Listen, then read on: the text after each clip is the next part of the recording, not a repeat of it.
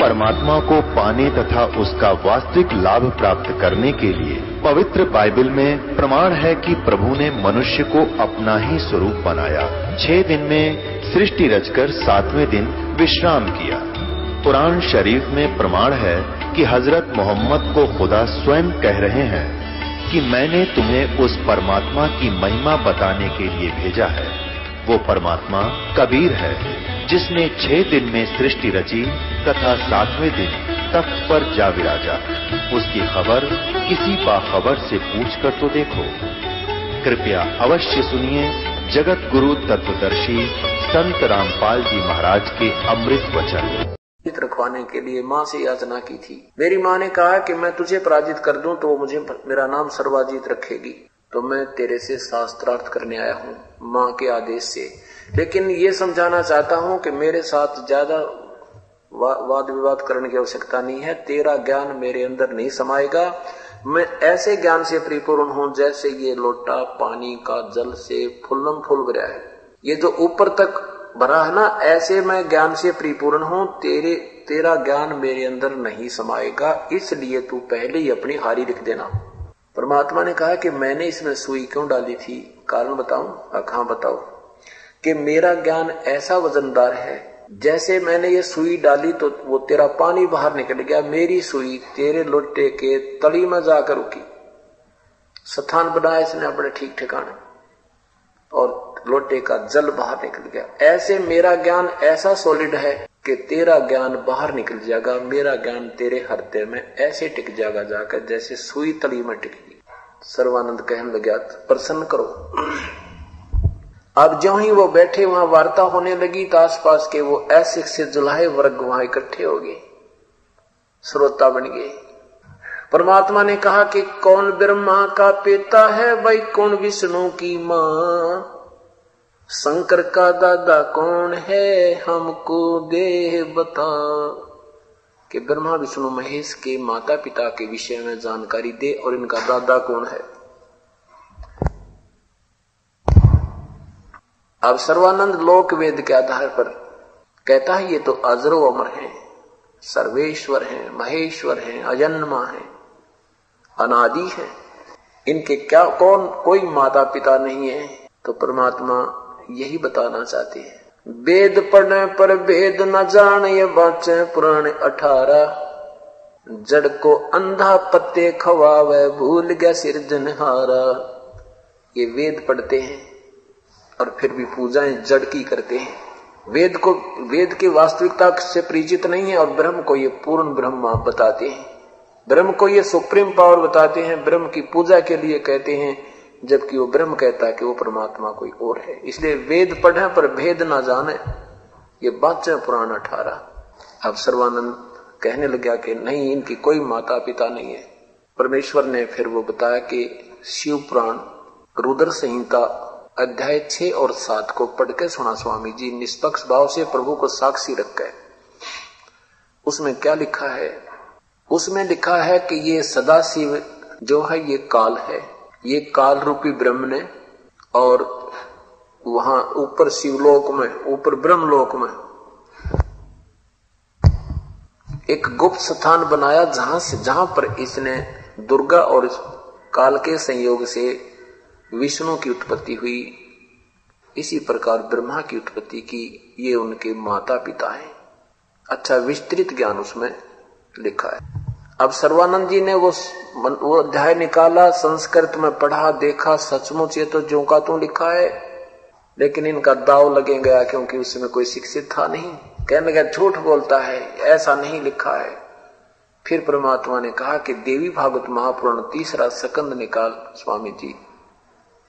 उसमें देख कि एक ब्रह्मा और, ब्रह्मा विष्णु महेश से अलग कोई ब्रह्मा और है, एक और विष्णु है, एक और शिव है। और दुर्गा इनकी माता है। उसमें विष्णु जी कहते हैं कि ये माँ मैंने देखी थी। ये ये दुर्गा मैंने पहले देखी थी, ये देवी, जब मैं छोटा सा बालक था। पालने में झूल रहा था, ये मुझे लोरी दे दे सुला रही थी, प्यार कर रही थी, लाड कर रही थी। ये अपनी माँ है। और विष्णु जी कहते हैं कि मैं ब्रह्मा और विष्णु, हमारा तो जन्म मृत्यु होता है आविर्भाव और जन्म, त्रोभाव मन मृत्यु होती है। हम अविनाशी नहीं है। परमात्मा ने जो का त्यों कहा, लेकिन सर्वानंद ने वो संस्कृत सुनानी कर दी, शुरू कर दी। वो ना सुना करके ऐसे कोई और संस्कृत में एक आध घंटे तक डटा नहीं डटा। संस्कृत बोलता रहा बोलता रहा, और कहता, तू मूर्ख है, तू क्या जाने शास्त्रों के विषय में? तू अशिक्षित है, तुझे अक्षर का ज्ञान नहीं है। तो वहाँ उपस्थित जनों ने जो जुल्हा बैठे थे अशिक्षित बेचारे उन्होंने ताड़ी पीट दी सर्वानंद जय हो सर्वानंद वाह सर्वानंद वाह सर्वानंद। और जिसके आधार से उन अशिक्षितों के का, के फैसले तय और उनका फैसला कर दिया कि सर्वानंद जीत गए और कबीर परमेश्वर पराजित हो गए। परमेश्वर ने कहा भाई ठीक है तुम जीतते हम हार गए। आप जीत गए हम हार गए। ठीक है, जा अपने घर, नहीं तो और क्या करें? तो कहता है कि ऐसे नहीं जाने वाला, मैं लिखवा के लेके जाऊँगा। परमात्मा ने कहा, लिख ले भाई, मैं तो शिक्षित हूँ, लिख भी आप ही लो। तो सर्वानंद जी ने लिख लिया कि शास्त्रार्थ में कबीर साहेब पराजित हुए और सर्वानंद विजयी हुए। परमेश्वर ने अंगूठा लगा दिया। घर आके अपनी माँ से कहता कि, माँ, मैं तो जाते हाथ हाथ खड़े कर दिए, उसने आपके गुरु जी ने था और लो। वो तो हरा दिया मैंने। अब मेरा नाम सर्वाजीत रख दो। माँ ने कहा, बेटा, एक बार वो प्रमाण दिखा मुझे जो तू लिखवा के जाए को पढ़ कर सुना दे। अब सर्वानंद ने पढ़ा तो उसमें क्या लिखा था कि शास्त्रार्थ में सर्वानंद पराजित हुआ और कबीर साहब विजयी हुए। तो माँ ने कहा रे निकम्मे तू कहता मैं जीत का तू तो हार क्या है। तो सर्वानंद बार बार देख रहा और कहता, है माँ, मेरे से धोखे से लिखा गया। नींद में जाग रहा था ना, कई दिन हो गए थे मुझे रात शास्त्र शास्त्रार्थ करते करते, और ऐसे ही निद्रा में था मैं। गलती से लिख के लिखा है माँ, मैंने तो लिखा है। अब फिर जाता हूँ। माँ ने कहा, लिखवा के लिया भाई। वापिस गया तो क्या परमात्मा से प्रार्थना की? प्रभु ने कहा, लिख ले भाई। फिर लिख लो, कोई बात ना, कि मेरे अंगूठे की रेख घिस है, फिर लगा दूँगा। परमात्मा ने दोबारा लगा दिया, अंगूठा और उसने वैसे ही लिख लिया। अब आकर के क्या दिखाया अपनी माँ से? कहा कि, माँ, सुनाऊं? अब सुना बेटा। तो सुनाया तो क्या पाया? वही लिखा था कि शास्त्रार्थ ने सर्वानंद पराजित हुए, परमेश्वर कबीर साहेब जी विजयी हुए। तो उसकी माँ ने कहा कि, बेटा, आप लिखवा कर लाते हो या मज़ाक बना रहे हो? सर्वानंद जी ने कहा, माँ, मेरे से धोखा हो गया, फिर जाऊँ। मैं ही तो लिखता हूँ। तो वापस गए। परमात्मा से फिर प्रार्थना की, तीसरी बार फिर लिख लिया, मालिक ने अंगूठा लगा दिया और एक गवाह के दस्तक सर्वानंद ने और करा दिए। अब उस पर्चे को, उस लिख, उस लेख को लेकर के आ रहा है, भयभीत हो चुका था कि ये क्या बात होती है, इतना सावधानी से लिखता हूँ, वहाँ कैसे उलट पुलट हो रहा है। तो अब की क्या देखा कि बाहर देखता हूँ, ठीक होता है, अंदर जाके पढ़ता हूँ, ये उलट पुलट होया पाता है तो घर में प्रवेश करने से पहले ही उसको देखने लगा। और जाके कहने लगा, माँ, सुनाऊ, माँ, सुनाऊं? अखा, बेटा, सुना। अब जो ही वो देख रहा था, बोलना चाह रहा था, उसके समय ही अक्सर उलट पलट गए। उसकी आँखों के सामने अक्सर उलटते हुए नज़र आए। और लिखा गया कि शास्त्रांत में सर्वानंद पराजित हुआ, कबीर साहिब विजय हुए। अब बोल नहीं सका वो नादान प्राणी। ज़ुबान बंद होगी। तब माँ ने कहा रे बोलता क्यों ना विद्वान तू? कैसे बंद होगी तेरी ज़ुबान? बैठ गया, कलेजा पकड़ के। तब तक तो सोच रहा था, तेरे से गलती होगी होगी। तब उसकी माँ ने कहा कि बेटा, यह तेरी नादानी है। उस परमेश्वर के चरणों में गिर जा, जाकर कल्याण करा ले, नादान। इस अक्षर ज्ञान से नहीं, वो ज्ञान न्यारा है। वो मार्ग अलग है, वो परमात्मा न्यारा है। ये ब्रह्मा, विष्णु, महेश भी अपनी सीमा तक भगवान है, लेकिन वो पूर्ण परमात्मा नहीं।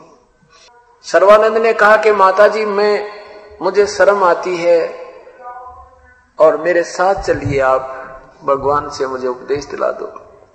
और कहा माता जी सही बात कह रहे थे सत परमात्मा। गीत यही लिखा है पुराणों में कि ब्रह्मा विष्णु में इस नासवान, लेकिन मैंने अपनी मानहीनता के कारण उस सत्य को स्वीकार नहीं किया। क्योंकि उस समय ये अच्छी आत्माएँ होती थी। इतना विद्वान होते हुए परमात्मा को स्वीकार कर लेना यह एक बहुत महानता का काम होता है। इनको पंडित कहते हैं, कहते पंडित सोए जो ब्राह्मण सोए जो ब्रह्म पहचाने जो भगवान पहचान ले, वो ब्राह्मण है, नहीं तो ब्राह्मण नहीं है। बखत पर सौदा करे और कोठे डारे ज्ञान। समय आने पर अपना सौदा कर ले, इस अपने ज्ञान ने पटक दे ठाके। एक तरफ़ वो विद्वान होता है, वो महान आत्मा होती है। सर्वानंद ने उपदेश लिया, अपना कल्याण करवाया। अब जैसे सर्वानंद कथा सुना रहा था, वो सर्वानंद जी ने जो कथा सुनाई, वो परमात्मा की वास्तविकता को छुपा करके अपनी और ही कहानी सुना दी। जैसे संस्कृत में बोलता रहा एक घंटे तक बोलता रहा तो वहाँ के विषय में एक थोड़ा सा प्रकरण रह गया बीच में। उसमें ऐसे शास्त्रार्थ होते थे कि लोग प्रश्न कुछ होता था, परमात्मा उनसे प्रश्न कुछ करते थे, वो उत्तर कुछ दिया करते थे। और इसी कारण से परमेश्वर के सत्य ज्ञान को इन अज्ञानियों ने ऊपर नहीं आने दिया। कैसे होता था? जैसे सर्वानंद जी ने वो कथा सुनानी शुरू कर दी वैसे कोई संस्कृत के 20, 30, 50 श्लोक सुना दिए डटा नहीं डटा। और श्रोताओं ने ताड़ी पीट दी वाह सर्वानंद वाह सर्वानंद तो यहाँ एक आपको उदाहरण देता हूँ कैसे बात बिगड़ी रही। एक किसान का पुत्र छठी कक्षा में पढ़ा करता, छठी सातवीं कक्षा में। और अंग्रेज़ी उसने सीखी सीखी थी। एक दो एप्लीकेशन याद कर रखी थी, एक दो कोई ऐसे प्रस्ताव याद कर रखे थे अंग्रेज़ी में। अब बच्चा बचपन में अंग्रेज़ी बोलती, ऊँची आवाज़ में बोला करे, सुनाया कर, और पिताजी बड़ा प्रसन्न होता है कि मेरा बेटा अंग्रेज़ी बोलने लायक गया उस समय अंग्रेज़ों का प्रभाव था। अंग्रेज़ी बोलने वाले को उसमें विद्वान मानने लग गए थे, बड़ा शिक्षित मानने लग गए थे। तो दोनों एक बार अपने खेत में जा रहे थे, बैलगाड़ी लेकर के आगे से एक अंग्रेज़ आ गया, अपनी कार गाड़ी में। उसने कार गाड़ी को रोककर उनसे हाथ दिया, उन्होंने संकेत समझकर गाड़ी, बैलगाड़ी रोक दी। अब उस अंग्रेज़ ने अंग्रेज़ी में पूछा, मैं उस गाँव में जा रहा हूँ, क्या मेरा मार्ग ठीक है? अब उस पुत्र के पिता ने कहा कि बेटा, यू अंग्रेज़ ना, अंग्रेज़ी बोलकर हमें अपनी विदुता की धाक जमाना चाहता है। अरे, तू भी तो अंग्रेज़ी जाने, सुना दे। इसके भी आज इस अंग्रेज़ ने सुना दे कि हम भी जानते अंग्रेज़ी, कहीं तू ही तू ना जानता हो। तो लड़के ने छुट्टी के लिए प्रार्थना पत्र सुना दिया सिक लीव सुना दी। To the headmaster I beg to say that I can not come to school I am ill today, please grant me today leave your faithfully so and so. अब उस अंग्रेज़ ने माथे में हाथ मारा निकम्मे तो पूछ रहा हूँ मैं गाँव का रास्ता बता सुना रहा सिख लीव अठा के कार चल पड़ा। तो पिता ने कमिर थपथवाई हुआ बेटा तेने आज मेरी इज़्ज़त रख दी अंग्रेज़ भगा दिया अंग्रेज़ी में। तो कहता है, बेटा कि पिताजी, अभी तो माई बेस्ट फ्रेंड और याद था, कार छोड़ के भाग जाता थे, सुन लेता थे। अभी क्या था? तो ऐसे इनो, इन्होंने परमात्मा प्रसन्न कुछ करते थे, ये सुना करते सीख ली। और यही आज पूछ लो किसी से आप, जैसे गीता जी क्या बताना चाहती है, वो जो कि तो जब हार जाएँगे ना, फिर संस्कृत शुरू कर देंगे। लेकिन अब हम इनके संस्कृत और हिंदी दोनों से परिचित हो गए हमारा बच्चा भी इन, इनकी काबू में नहीं आएगा जिसने ये सत्संग सुन रखे तो यही कारण रहा कि अभी तक ये बात बिगड़ी रही जिस शास्त्रार्थ ने ये काम बिगाड़ रखा था अब उसका दृष्टिकोण बदल दिया। अब उसका तरीका है कि जो भी शास्त्रार्थ करना चाहता है अपना लिखित लेख समाज में भेजो। और उधर से उसका उत्तर पाओ। क्योंकि फैसला तो आप लोगों ने शास्त्रों के माध्यम से होना है। उनके प्रश्न नंबर शुद्ध ग्रंथों के सारी वाणी उसमें लिखे जाते हैं। तो अब वो समय आ गया कि शिक्षित लोग इसका फैसला स्वयं करेंगे। दो से फैसला नहीं हो सकता, वो तो आप अपने तुक्के मारते रहे। तो इस प्रकार ये कहानी बिगड़ी रही जो कि अब सेट होगी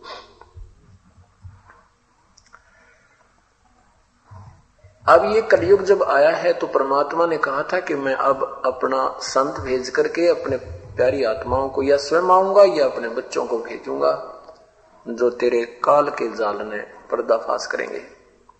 पुण्यात्माओं, अगर अब ये समय, इस समय और ये सत्वक्ति ज्ञान प्रारंभ नहीं होगा, ये होगा क्योंकि परमात्मा ने 600 साल पहले अपने कबीर सागर में लिखा है कि एक समय ऐसा आएगा ये कि पूरे संसार में, पूरे ही संसार में कबीर साहिब की ही भक्ति होगी, दूसरा मार्ग नहीं रहेगा। अब वो शुरुआत है। अब ये विस्फोट हो गया है। अब इस ज्ञान के आधार से आपको परमात्मा, इस नाम के आधार से परमात्मा आपको वो सुख देगा जो आप केवल सुना सुना करते हम सुना करते थे, लेकिन प्राप्त नहीं होता था, हम करते भी थे साधनाएँ, हमें कुछ नहीं मिलता था।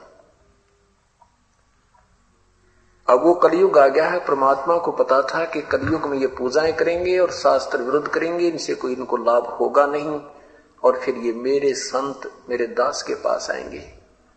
यहाँ आते इनको वो सुख होंगे, ये सोचते रह जाएँगे, दांतों तले उंगली दबाएँगे, फिर ये मेरे बच्चे मुझे पहचान जाएँगे, भगवान कौन तथा कैसा है?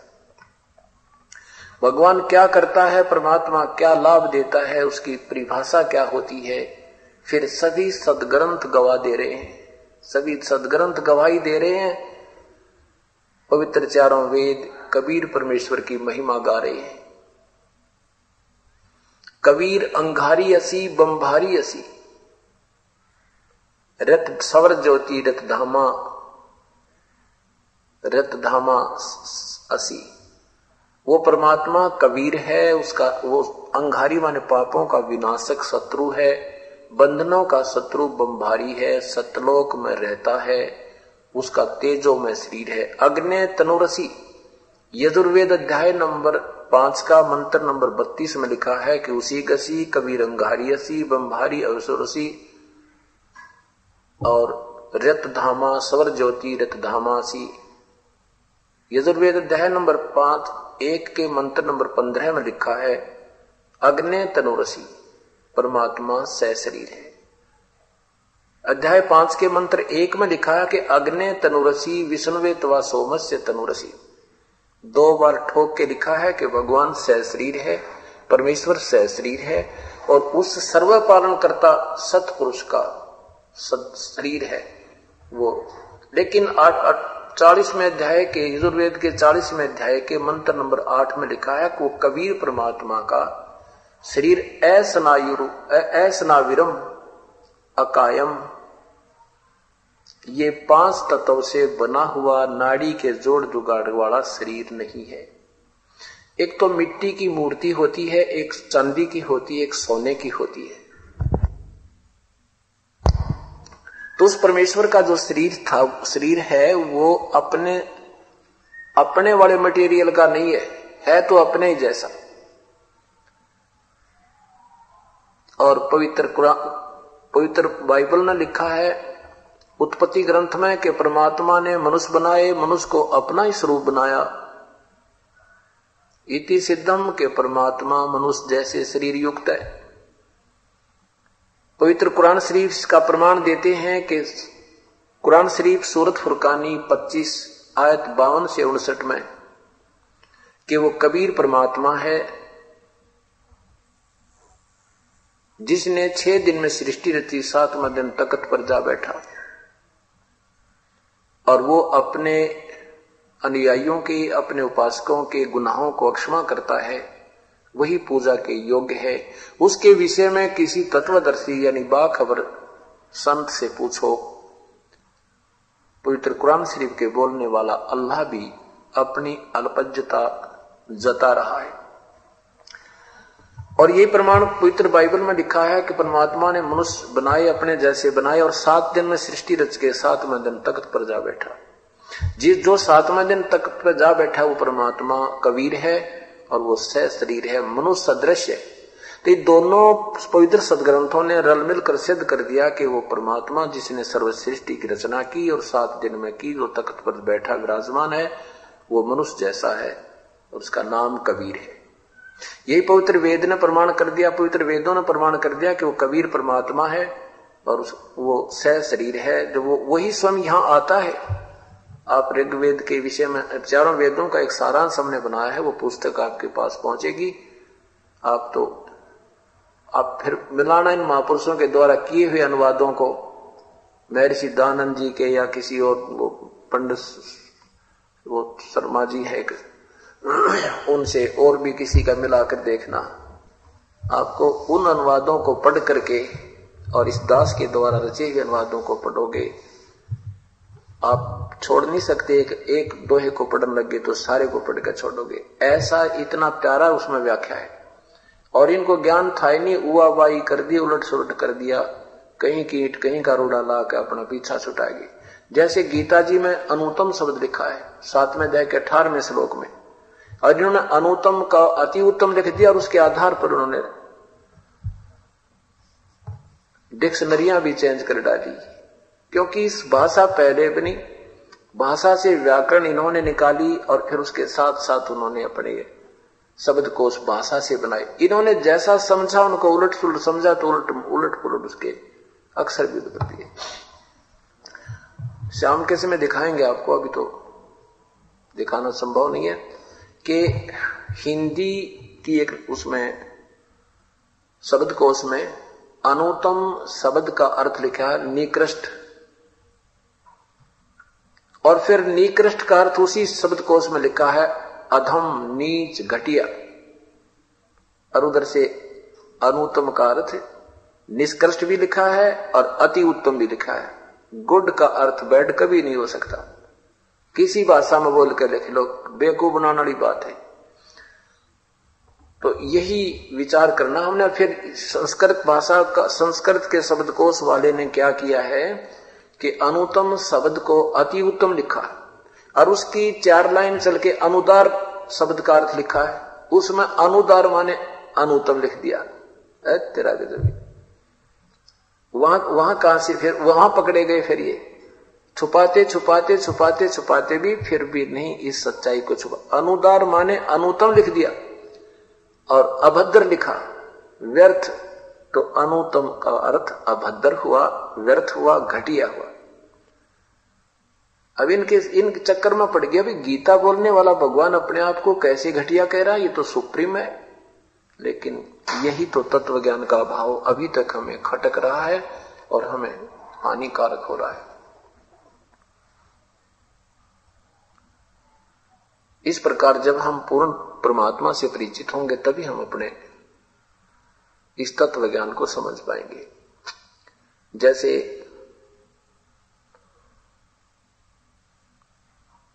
परमात्मा की परिभाषा को समझने में हमें कई प्रकार का सहयोग लेना होगा। एक तो परमात्मा के गुण है, जैसे अंधे न आँख दे कोडी ने काया दे, बांझ को पुत्र दे, निर्धन को माया दे, रंग को राजा बना डाले। इस तरह की जो सिद्धियाँ होती हैं, ये भी ईश्वरीय गुणों का प्रतीक होती हैं, लेकिन केवल इसी मात्र से हम प्रभु की पहचान नहीं कर सकते, संत और असंत की पहचान नहीं कर सकते। लेकिन फिर भी हम कुछ शर्त रख लेते हैं, अनजान पड़े में। और वो परमात्मा अपने शरण में लेनी है जिन पुण्यात्माओं को, उनकी वो शर्त भी पूरी कर देते हैं। एक समय की बात है, एक जीवा दत्ता नाम के उनको तत्वा भी कहते हैं। दो भाई थे ब्राह्मण और एक सुकल तीर्थ नाम का एक गाँव था। उस सुकल तीर्थ गाँव में वो दोनों रहा करते थे प्रभु के बहुत ज़्यादा प्यासे थे। ये आत्मा जब से अपने भगवान से बिछड़ी है, तभी से वो उसकी तलाश कर रही है।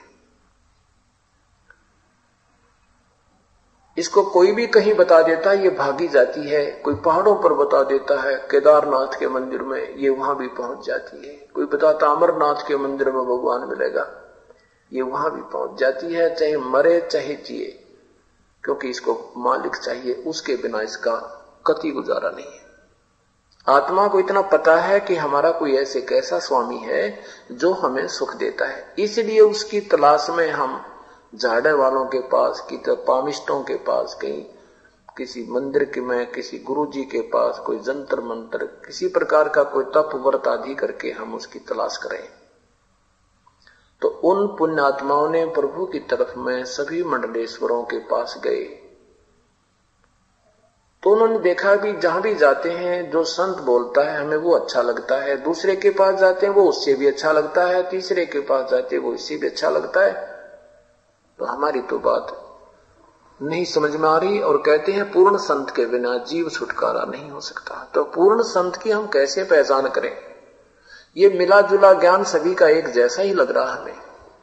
वो कहता है, हम पूर्ण है। वो कहता, हम पूर्ण है और कोई पूर्ण नहीं है।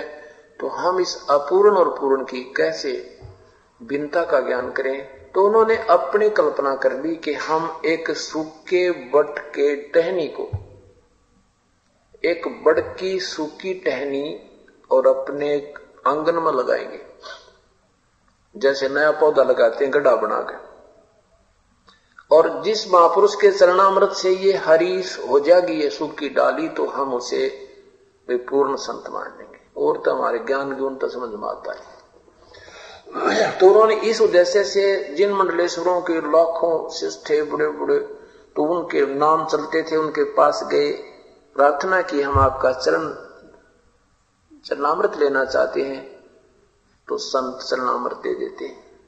उस चरणामृत को लाकर के उस टहनी में डालने लगे, कुछ एक को अपने घर बुला बुला के अपना सत्संग कराते, उनका आदर सत्कार करते, भोजन कराते, चरण धो करके उसमें डालने लगे। ये वर्षों सिलसिला चलता रहा, परंतु व्यर्थ रही। वो हरी नहीं हुई वो डारी। एक दिन दोनों भाई बैठकर रोने लगे, जीवा भी और तत्वा भी, अर्थात दत्ता भी कहा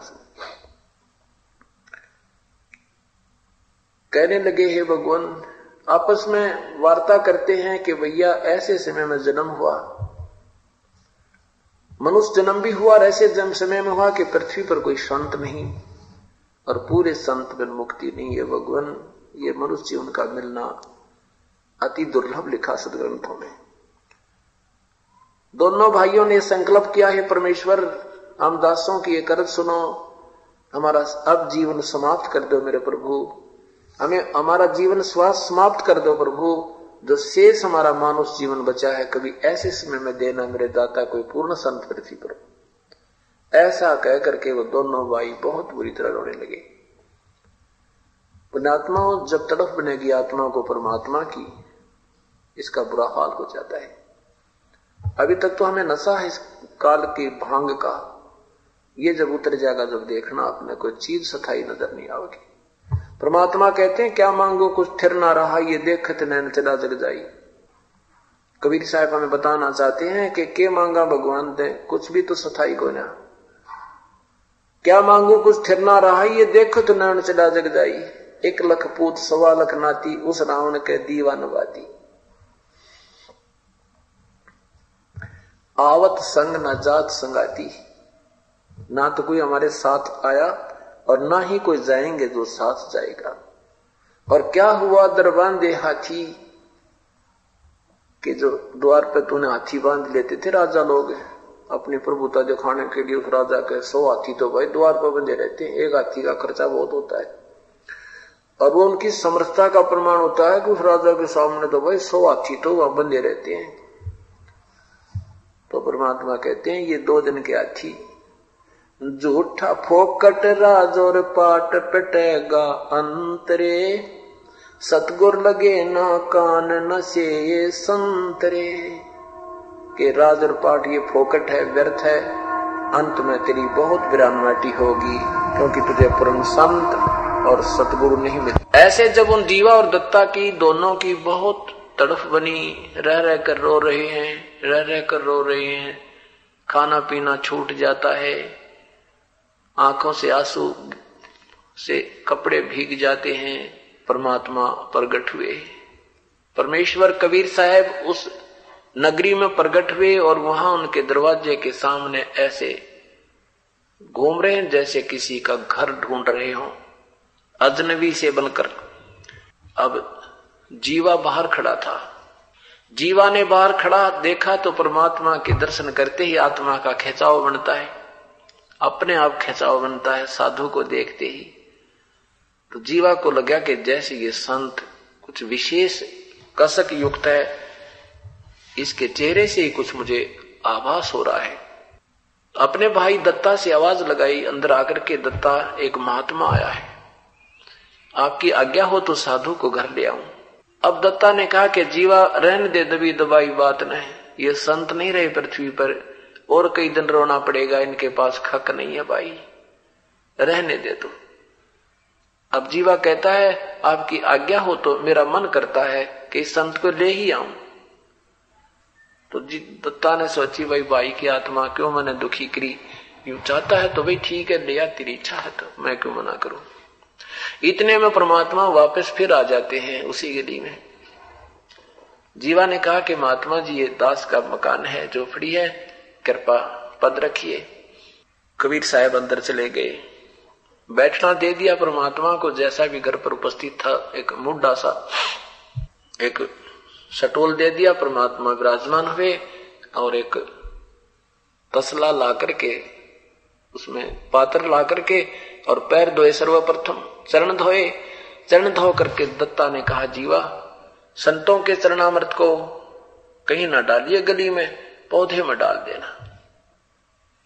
कि कहीं भाई को याद ना रहे, इसको संकेत कर दिया। ऐसे वैसे नहीं डालते संतों के चरणामृत को, पौधे में डाल देना। अब ज्यो ही जीवा ने वो पात्र को नीचे उड़े उलेड़ा पानी को डालते ही डालते उसमें हरी हरी कोपल फूट गई। बिल्कुल जैसे न, नया पौधा उगता है ऐसे पत्ते सुंदर सुंदर कोपल फूट गई। बोलो सतगुरुदेव की जय। और वहीं से आवाज़ लगाई कि दत्ता आजा भगवान मिल गए आजा प्रभु मिल गए। अब दत्ता गया क्या बात होगी कि देख ये होगी अरी डारी। दोनों भाइयों ने जाके के पैर पकड़ दिया। और बहुत जैसे बालक रोया करें, ऐसे चरणों में गिर गिर कर रो रहे हैं कहने गे प्रभु, आप कहा छुपे थे? ये मालिक, आप पहले क्यों नहीं आई? हमने तो सोच लिया था कि पृथ्वी पर संत नहीं रहे। परमेश्वर ने कहा कि जिसमें इस पर कोई संत नहीं होगा तो आग लग जाएगी इस पृथ्वी पर हम गुप्त, प्रत्यक्ष या अप्रत्यक्ष रूप में जीवा यहाँ पर रहना पड़ता है हमें। किसी ना किसी कोने में हम किसी ना किसी रूप में रहते हैं। दूसरी बात है, हमें कोई पहचान पावे, ना पावे, फिर भी हम अपना कुछ ना कुछ ज्ञान मालिक का अपना ही विषय में अपना स्थान बनाए रखते हैं। यदि मैं पहले आ जाता, आ तो मैं पहले भी जाता, लेकिन तुम्हारा काम बिगड़ जाता। कैसे? पुण्यात्माओं इस शिक्षा ग्रहण करनी हमने इन कथाओं से। उपदेश लेने से पहले आपने जो छानबीन करनी है गुरुदेव के विषय में कर लीजिए। उपदेश लेने के बाद अगर आपके मन में उथल पुथल होती है कि संत पूर्ण नहीं है कहीं ऐसा ना हो, वैसा नहीं है तो आपकी आस्थाहीन हो जाने से आपका नाम समाप्त हो जाता है।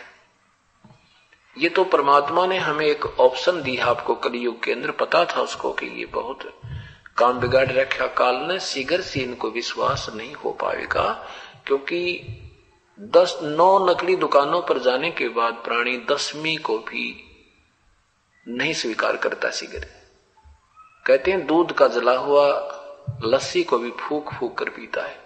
तो इस इस दसवीं दुकान पर जब प्राणी आएगा तो उसकी यही स्थिति हो चुकी होती है। वो सब जगह जा चुका होता है, सैकड़ों, ना जाने कितने संत और कथाओं को सुनकर वो बिल्कुल, जो है ना बैरे कान हो चुके होते हैं। फिर भी परमात्मा ने पहला मंत्र आपको इसीलिए दिया है कि प्रथम मंत्र तक भी आप में कोई उथल पुथल होती है पुनर्उपदेश लीजिए। मालिक ने इतनी दया की हमारे ऊपर कि इनका दोष नहीं बेचारों का। ये इतने भ्रमित कर दिया है गलत ज्ञान से कि बहुत देर में सेट होंगे। दूसरा नाम लेने के बाद भी अगर कोई हो जाती है उथल पुथल तो भी कंसेशन दी दाता ने।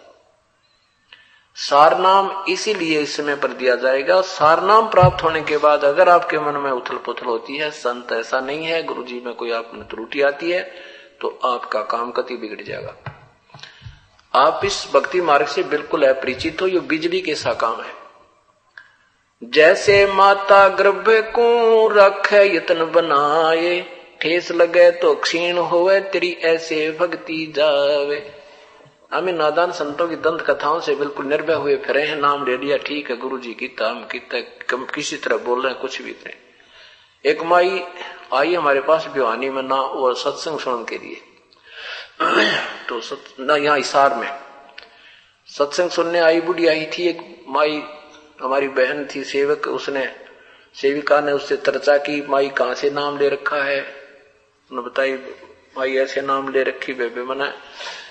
तो हमारी बहन ने कहा कि वो सेविका ने कहा कि आपका नाम गलत है, आपका गुरु पूर्ण नहीं है, हमारे गुरु जी से उपदेश ले लो। उसने कहा, बेबे, मन नुबली चार ढेर डांगा ले रखा है, कोई सा तो पूर्ण होएगा। यानी चार ढेर डांगा ले रखा है, कोई सा तो पूर्ण पावेगा। यानी चौथा गुरु बदल रखा है, चार पहले, तीन तो पहले बना चुकी चौथा ये बना रखा है, इनमें कोई सा तो पूर्ण पावेगा वे बेईबोर ना बदलती। तो कहने का भाव यह है कि अब हमारी सथी ये वो गुरु शिष्य है। और अब हम यही बन गई कि शायद इससे भी ले लू यू ना पूरा हो तो यू सही, ऐसे नहीं होता ये बात। बातें बड़कों के खेल नहीं है। और काल यही चाहा था कि सर ऐसा रोल गदोल करवा दू कि कोई समझ ना सके संत और असंत को, ज्ञान और अज्ञान को। लेकिन अब समझेंगे। अब ज्ञान है, ऐसा ज्ञान है कि जैसे और ज्ञान सब ज्ञानेड़ी, ये तत्व ज्ञान सो ज्ञान। जैसे गोला तोब का भाई करता चले मैदान। ये तो तोब का गोला है, परमेश्वर का जो तत्व ज्ञान है कवि साहब की जो वास्तविक अमर वाणी है। ये तोब का गोला है, सब साफ़ होते चले जाएँगे, ढूंढे नहीं पाओगे। तारा मंडल बैठे करिए, चाँद बढ़ाई खावे। उदय हुए जब सूर्य का यू सो तारों छप जावे। इस तत्व ज्ञान का एक बार उदय होने दो। अभी तो ये प्रभात है। प्रभात में थोड़ा थोड़ा सा चांदना होता है। और जब ये सूर्य शिखर में आएगा, ये परमात्मा का ज्ञान जब पहुंचेगा जन जन तक, फिर देखना कैसा उदय होगा। ये चाँद और सितारे, ये वेदों का और गीता का ज्ञान और ये संत, ये भगवान ऐसे छप जाएँगे जैसे चाँद और सितारे देखने से भी दिखाई नहीं देते। सूर्य दोपहर के समय सूर्य उदय होने के उपरांत। तो उसमें परमात्मा ने कहा कि बेटा मैं पहले भी आ जाता और मेरे आते ही ये शरत तुम्हारी पूर्ण भी हो जाती। लेकिन मुझे गलियों में घूमने वाले को तुम संत नहीं मानते। तुम सोचते, एक मंडलेश्वर और रहता, उसकी ओर ट्राई कर लेते। एक और रहता, उसको भी देख लेते, शायद उससे भी हो जाए। तो वो इससे कुछ बड़ा नज़र आता है बड़े शस गने उसके। तो बेटा इतना भी मन में आने से वहाँ तो कुछ होना जाना था नहीं पर मेरे से चले जाते तो मेरी कर, मेरे कृपा पात्र नहीं रहते। तुम्हारी अश्रद्धा होने से मेरे हृदय से उतर जाते। और इसी कारण से हम सतलोक से गिरे। फिर वो अव्यभिचारणी भक्ति नहीं रहती। आप गुरु भरता नहीं रहते। और जिस कारण से हानि हो जाती तो यही कारण है कि आप जब यहाँ आए हो तो पूर्ण रूप से नाम लेने से पहले खूब सोच विचार कर लो। एक सत्संग सुनो, दो सुनो, सौ सुनो, फिर उपदेश लेना। उपदेश लेने के बाद फिर नहीं, जो है ना, अग्रम मगरम मन में नहीं आनी चाहिए। ये आगी तो आपका नाम खंड है। आपको भी यही नहीं मालूम कि हम कितने सीरियस स्थान दौर से गुजर रहे हैं, कितने खतरनाक दौर से गुजर रहे हैं। आप तो बालक हो, बालक ने पता ही नहीं होता, तू नाले में गिरे है। नाले में गिर गया तो मर गया, नहीं तो उसको कोई चिंता ही नहीं थी। तो अब जिसको पता लग गया, वो समझदार व्यक्ति है, उसको बार बार आगाह करता है, वहाँ से पकड़ पकड़ कर वापस लाता है। तो अब परमात्मा ने हमारे लिए एक ऐसा तरीका ढूंढा है कि हम स्वयं जानकार हो जाएँ, और जब हम ज्ञान हमें ज्ञान होगा तो हम डरेंगे। जैसे बालक छोटा सा होता है, वो सरप न भी पकड़ ले। उसको डरे नहीं। और जब बच्चे को बड़ा होगा, जब उसको ज्ञान होगा कि सर्प ऐसा भयंकर प्राणी है, ये काट ले तो मर जाता है। तो फिर वही बालक जब बड़ा हो गया तो उसको कहेंगे कि सर्प आ गया। सर्प का नाम सुनते ही दस कदम तो बिना देखे भाग जाएगा दूसरी तरफ़। इतना भय मानता है। तो ज्ञान से ही उसके गुण अवगुणों से ही ज्ञान होता है और ज्ञान से ही फिर हमें उसका भय बनता है। अब आपको ऐसा ज्ञान कराएँगे कि आप स्वयं विद्वान बन जाओगे और फिर आप स्वयं निर्णय किया करोगे। एक समय की बात है, एक नगरी में दो भाई रहते थे, व्यापारी। छोटे की मृत्यु होगी, उसके दो पुत्र थे।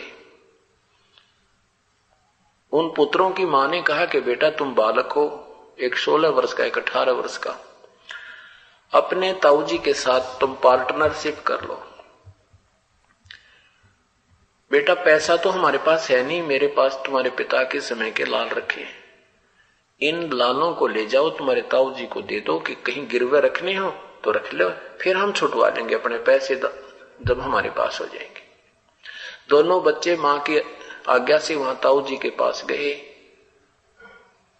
उन्होंने बच्चों ने कहा कि ताऊ जी, मेरी माँ ने ऐसे ऐसे कहा है और ये लाल हमारे पास है, पैसा है नहीं, इनको आप रख लो और गिरवी रखने, वहाँ रख लेना हमारे पास पैसे का जुगाड़ हो जाएगा तो छुटवा देंगे। ताऊ जी ने देखे वो खोल के, लाल वो गिठड़ी वापस पोटली बाँध कर बच्चों को दे दिया, बेटा, इनको चौकस रखे, सुरक्षित रखना। तेरी माँ को कह दो, सुरक्षित रख लेंगे। और मेरा व्यापार में अभी उधार बहुत चलता है। विदेश में जितना पैसा होगा, हम सब सामान ले आएँगे। आके उनका फिर यहीं कहीं गिरवी रख लेंगे, बेटा। बाहर नहीं ले चलते।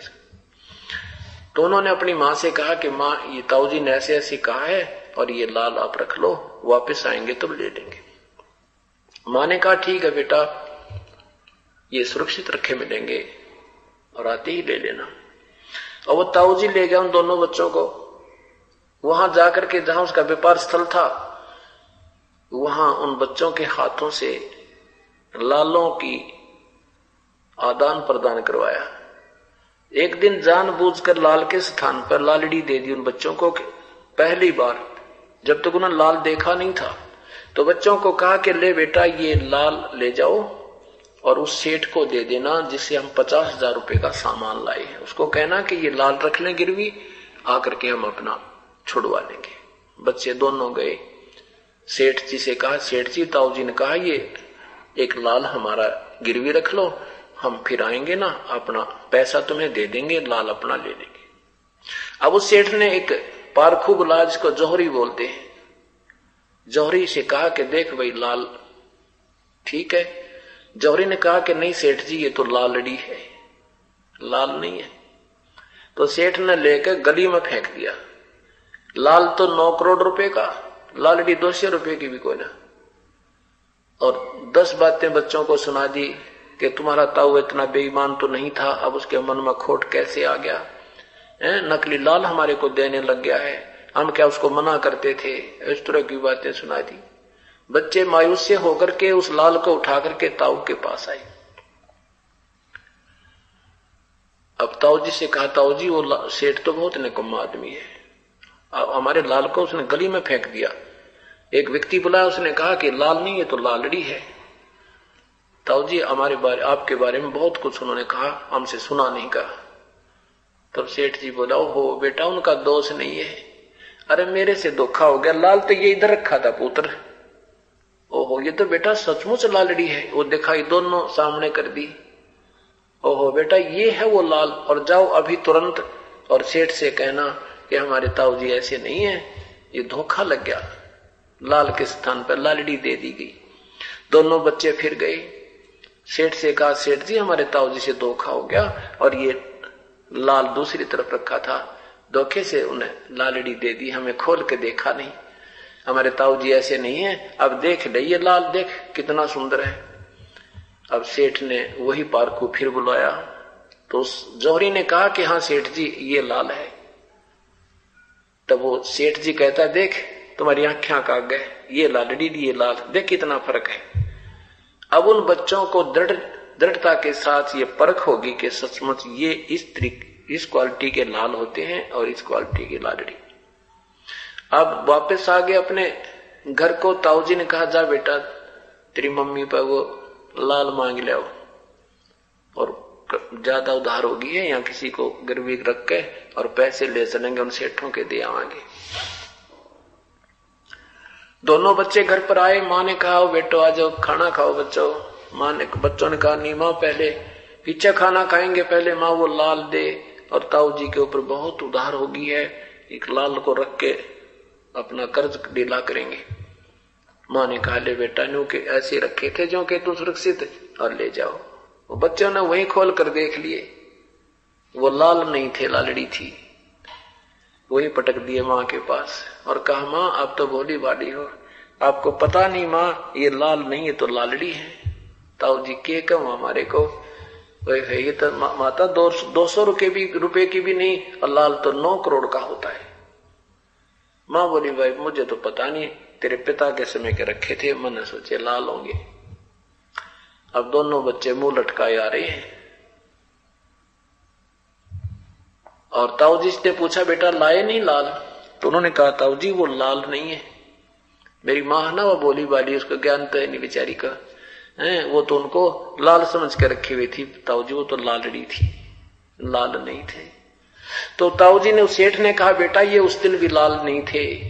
यदि मैं कह देता कि ये लाल नहीं है तो तुम भी नाराज़ होते, तेरी माँ भी नो कहती, मेरा धनी सिर पे नहीं रहा, हमारे लालों को भी आज लालड़ी बताया जा रहा है।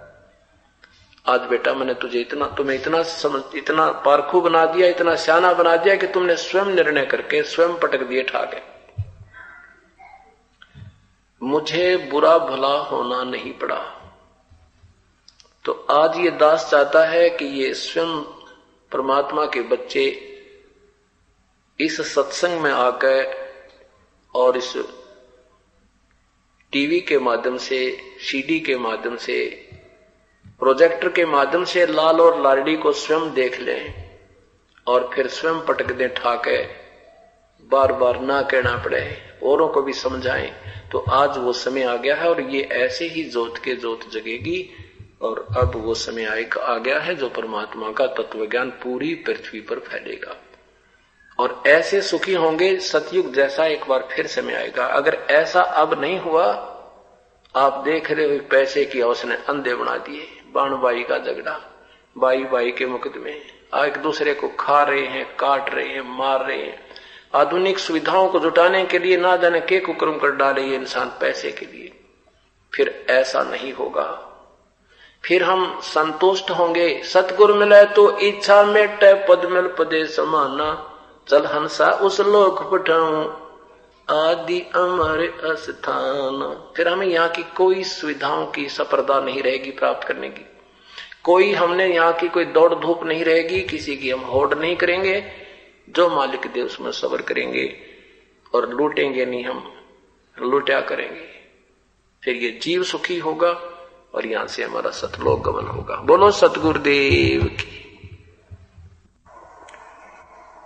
राम नाम रटते रहो।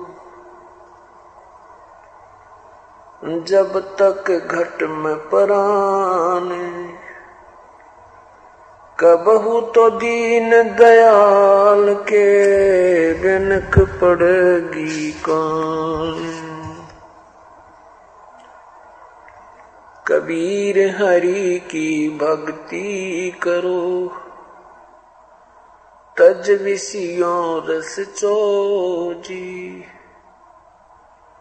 बार बार ना पाओगे ये मनुष्य जन्म की मोज।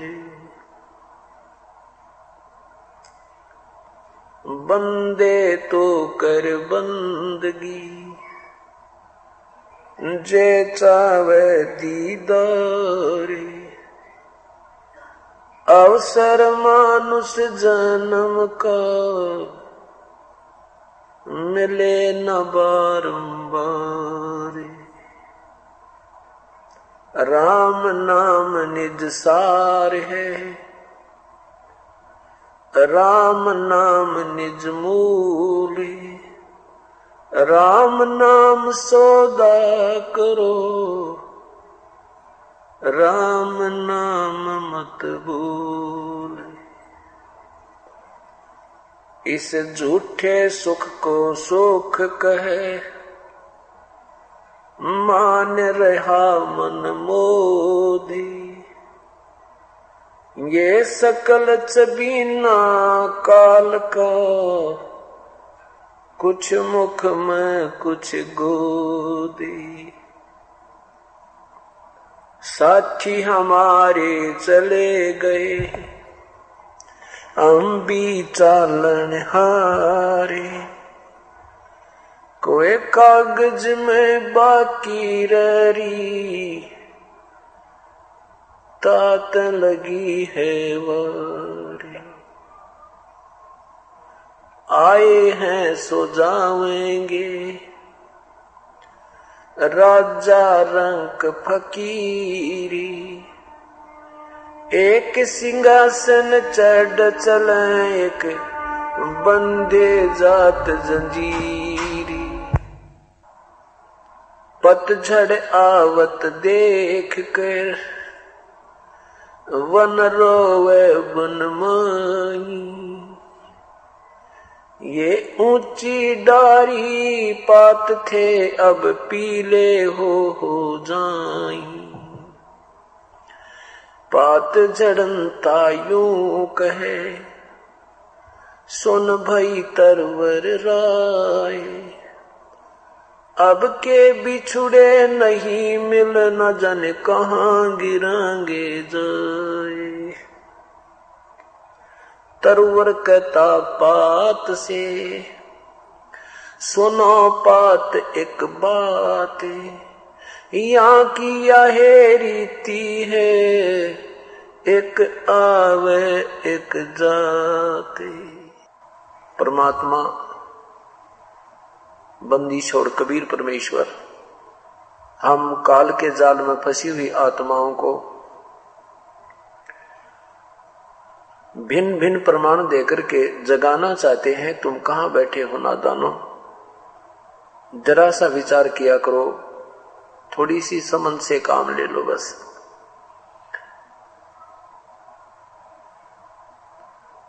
हम कौन हैं, कहाँ से आए थे? और यहाँ से जाने के बाद हम कहा जाएँगे?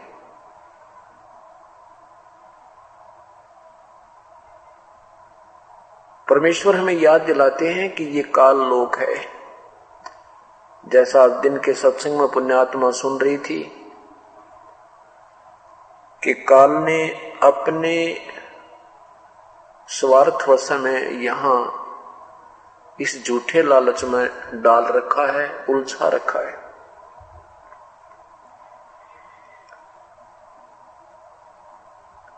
न तो ये संसार अपना है और न ही ये परिवार अपना है। क्या कहते हैं? काया तेरी है नहीं। माया कहाँ से हो? चरण कमल में ध्यान रखो। इन दोनों को खो। कि जब तेरी काया ही नहीं है, बाकी संपत्ति तेरी कैसी हो सके?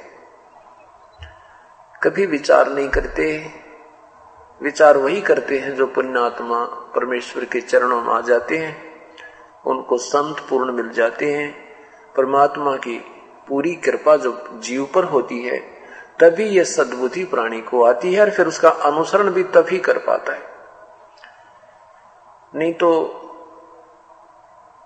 ज्ञान देने वाले वक्ता बहुत, श्रोताओं की कमी नहीं, लेकिन समाज में किसी प्रकार का इंप्रूवमेंट नहीं।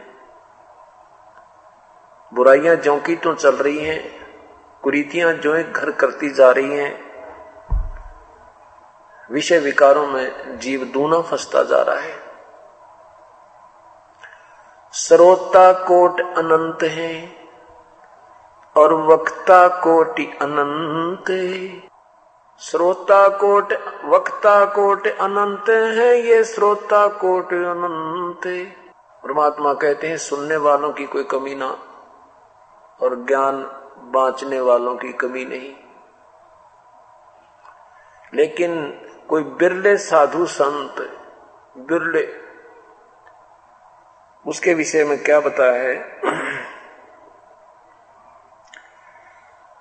संत कौन होते हैं? संत, क्या पहचान होती है संत की? ये पहले ही अपने सदग्रंथों में विद्यमान थी। डेफिनेशन पूरे संत की और भगवान की भी डेफिनेशन परिभाषा अपने सदग्रंथों में विद्यमान थी। लेकिन उसको समझाने वाला परमात्मा ने भेजा नहीं था। और जब परमात्मा की प्यारी आत्माएँ आई थी, उनको हमने स्वीकार किया नहीं, क्योंकि उस समय हम अशिक्षित थे, हमारे पूर्वज सियाणे नहीं थे। अक्सर ज्ञान नहीं था बोले वाले सीधी सादी आत्माएँ। अब पूर्ण संत की क्या पहचान है? जैसे गीता जी के अध्याय पंद्रह, श्लोक एक में लिखा है। पूरे संत की क्या पहचान होती है? जो संत, जिस संत के विषय में गीता जी अध्याय नंबर चार के श्लोक चौतीस में कहा है कि उन तत्वदर्शी संतों के पास जा, उनको दंडवत प्रणाम कर। विनम्र भाव से प्रसन्न कर तो वो तत्वदर्शी संत तुझे उस परमेश्वर के विषय में तत्व ज्ञान कराएँगे, फिर जैसा वो कहें वैसे कर। इस उस तत्वदर्शी संत की पहचान गीता अध्याय पंद्रह के श्लोक एक में कहा है कि ये ऊपर को लट, लटका हुआ ऊपर को जड़ वाला नीचे को तीनों गुण रूपी शाखा वाला उल्टा लटका हुआ ये एक पीपल का यानी एक बहुत सुदृढ़ वृक्ष है। और इस वृक्ष के विषय में अर्थात जड़ क्या है इस वृक्ष की? तना क्या है? डार कौन है? टहनी कौन है? ये भिन्न भिन्न जो ज्ञान करा देगा, वो समझो तत्वदर्शी संत है। क्या बताया? तो वो परमेश्वर स्वयं आए थे, तत्वदर्शी संत बनकर। उन्होंने, परमेश्वर ने आकर बताया था, बंदी छोड़ कबीर परमेश्वर ने, कि अक्सर पुरुष एक पेड़ है निरंजन वा की डारे, तीनों देवा शाखा है, पात रूप संसारी। परमेश्वर ने अपने आप ही आना पड़ा, आप ही अपनी महिमा सुनानी पड़ी, आप ही संत बने, आप ही भगवान बने, आप ही दास बने, आप ही सतगुरु बने जगत गुरु बने, तत्वदर्शी संत बने। क्योंकि अपने बच्चों की चिंता पिता, माँ बाप को ही होती है। ये तुमेव माता च पिता तुम्हें तुमेव बंधु च सखा तुम्हें